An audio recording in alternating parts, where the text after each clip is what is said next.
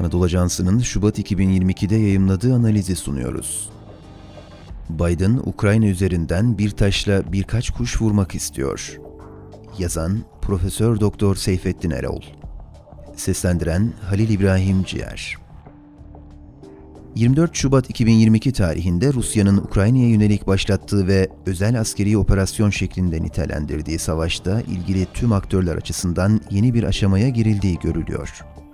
Askeri ve siyasi boyutta mevcut dengeyi ve algıları değiştiren gelişmeler bundan sonraki süreçte karşımıza nasıl bir tablo çıkacağıyla ilgili ipuçları veriyor.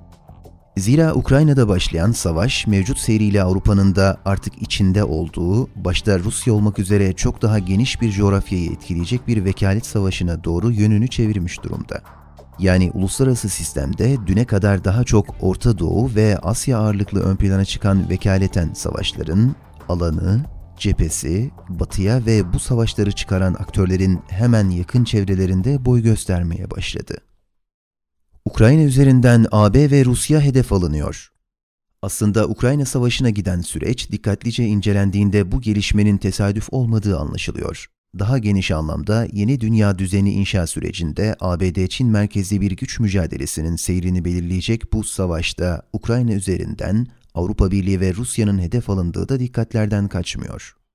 Nitekim söz konusu savaşta ön plana çıkan en önemli hususlardan biri Rusya'nın saldırgan tutumu kadar ABD merkezli Batı ve NATO cephesinde yaşananlar. Adeta bir işgale davetiye çıkaran bu duruşunda çok iyi irdelenmesi gerekiyor. Kuşkusuz bu sürece damgasını vuran ve gelecek açısından da önemli ipuçlarını barındıran konuşma Başkan Biden tarafından Rus işgalinin ilk günü 24 Şubat 2022 tarihinde yapıldı. Nitekim söz konusu konuşmada şu üç husus karşımıza çıkıyor. Rusya'nın Ukrayna'yı işgali, Transatlantik İttifak'ın sağlamlaştırılma çabası ve Amerikan iç kamuoyu başta olmak üzere uluslararası kamuoyunun desteğinin kazanılmak istenmesi. Yaptırımlar, bir taşla birkaç kuş vurmak. Konuşmasının başından sonuna kadar Rusya'yı sert bir şekilde eleştiren Biden, Moskova'nın iyi niyetli çağrıları reddettiğini ve savaşı seçtiğini belirterek Putin'in saldırgan biri olduğunu öne sürdü. Rusya'nın aylardır Ukrayna sınırında 175 bin asker konuşlandırdığı konusunda uyarılarda bulunduklarını belirten Biden, Rusya'nın özel operasyon dediği harekatı işgal olarak nitelendirdi. Burada hiç kuşkusuz Rusya, Almanya, Avrupa Birliği arasındaki özel ve başta enerji alanında olmak üzere iktisadi ağırlıklı karşılıklı bağımlılık ilişkileri de yaptırımların boyutu bağlamında sorgulanmaktaydı. Dolayısıyla Başkan Biden tarafından ifade edilen bu yaptırım kararları sadece Rusya açısından değil, AB bağlamında da bir tercih mevzusu olarak ön plana çıkmaktaydı. Bu mesajı ilk alan devletlerin başında AB'nin iki lokomotif gücü Almanya ve gecikmeli de olsa Fransa'nın geldiği görüldü. Yaptırımların diğer hedefi Çin.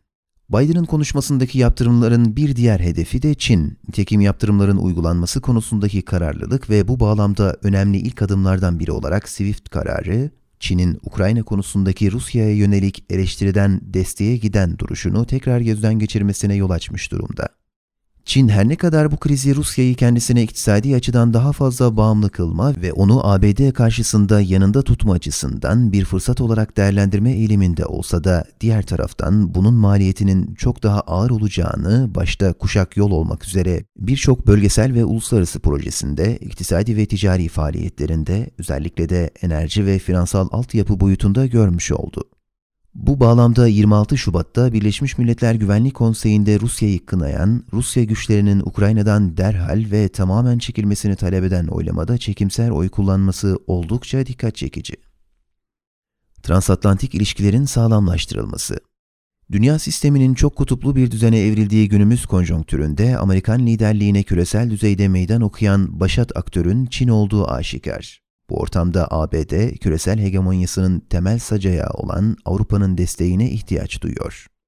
Gelinen aşamada Biden'ın konuşmasının söylemden eyleme geçmeye başladığı, bu bağlamda ABD'nin AB ve NATO üzerindeki etkisinin arttığı, Almanya ve Fransa'nın direncinin kırıldığı ve Washington'ın kararlarına uygun bir şekilde hareket etmeye başladığı, Avrupa ordusunun rafa kalktığı, NATO'yu eğitim misyonundan nüfuzunu küresel bazda artırma aracına dönüştürdüğü de söylenebilir.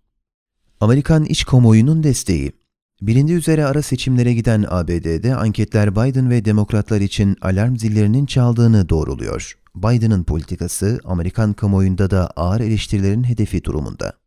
Dolayısıyla ABD Başkanı'nı Kasım ayında zor bir sınav bekliyor.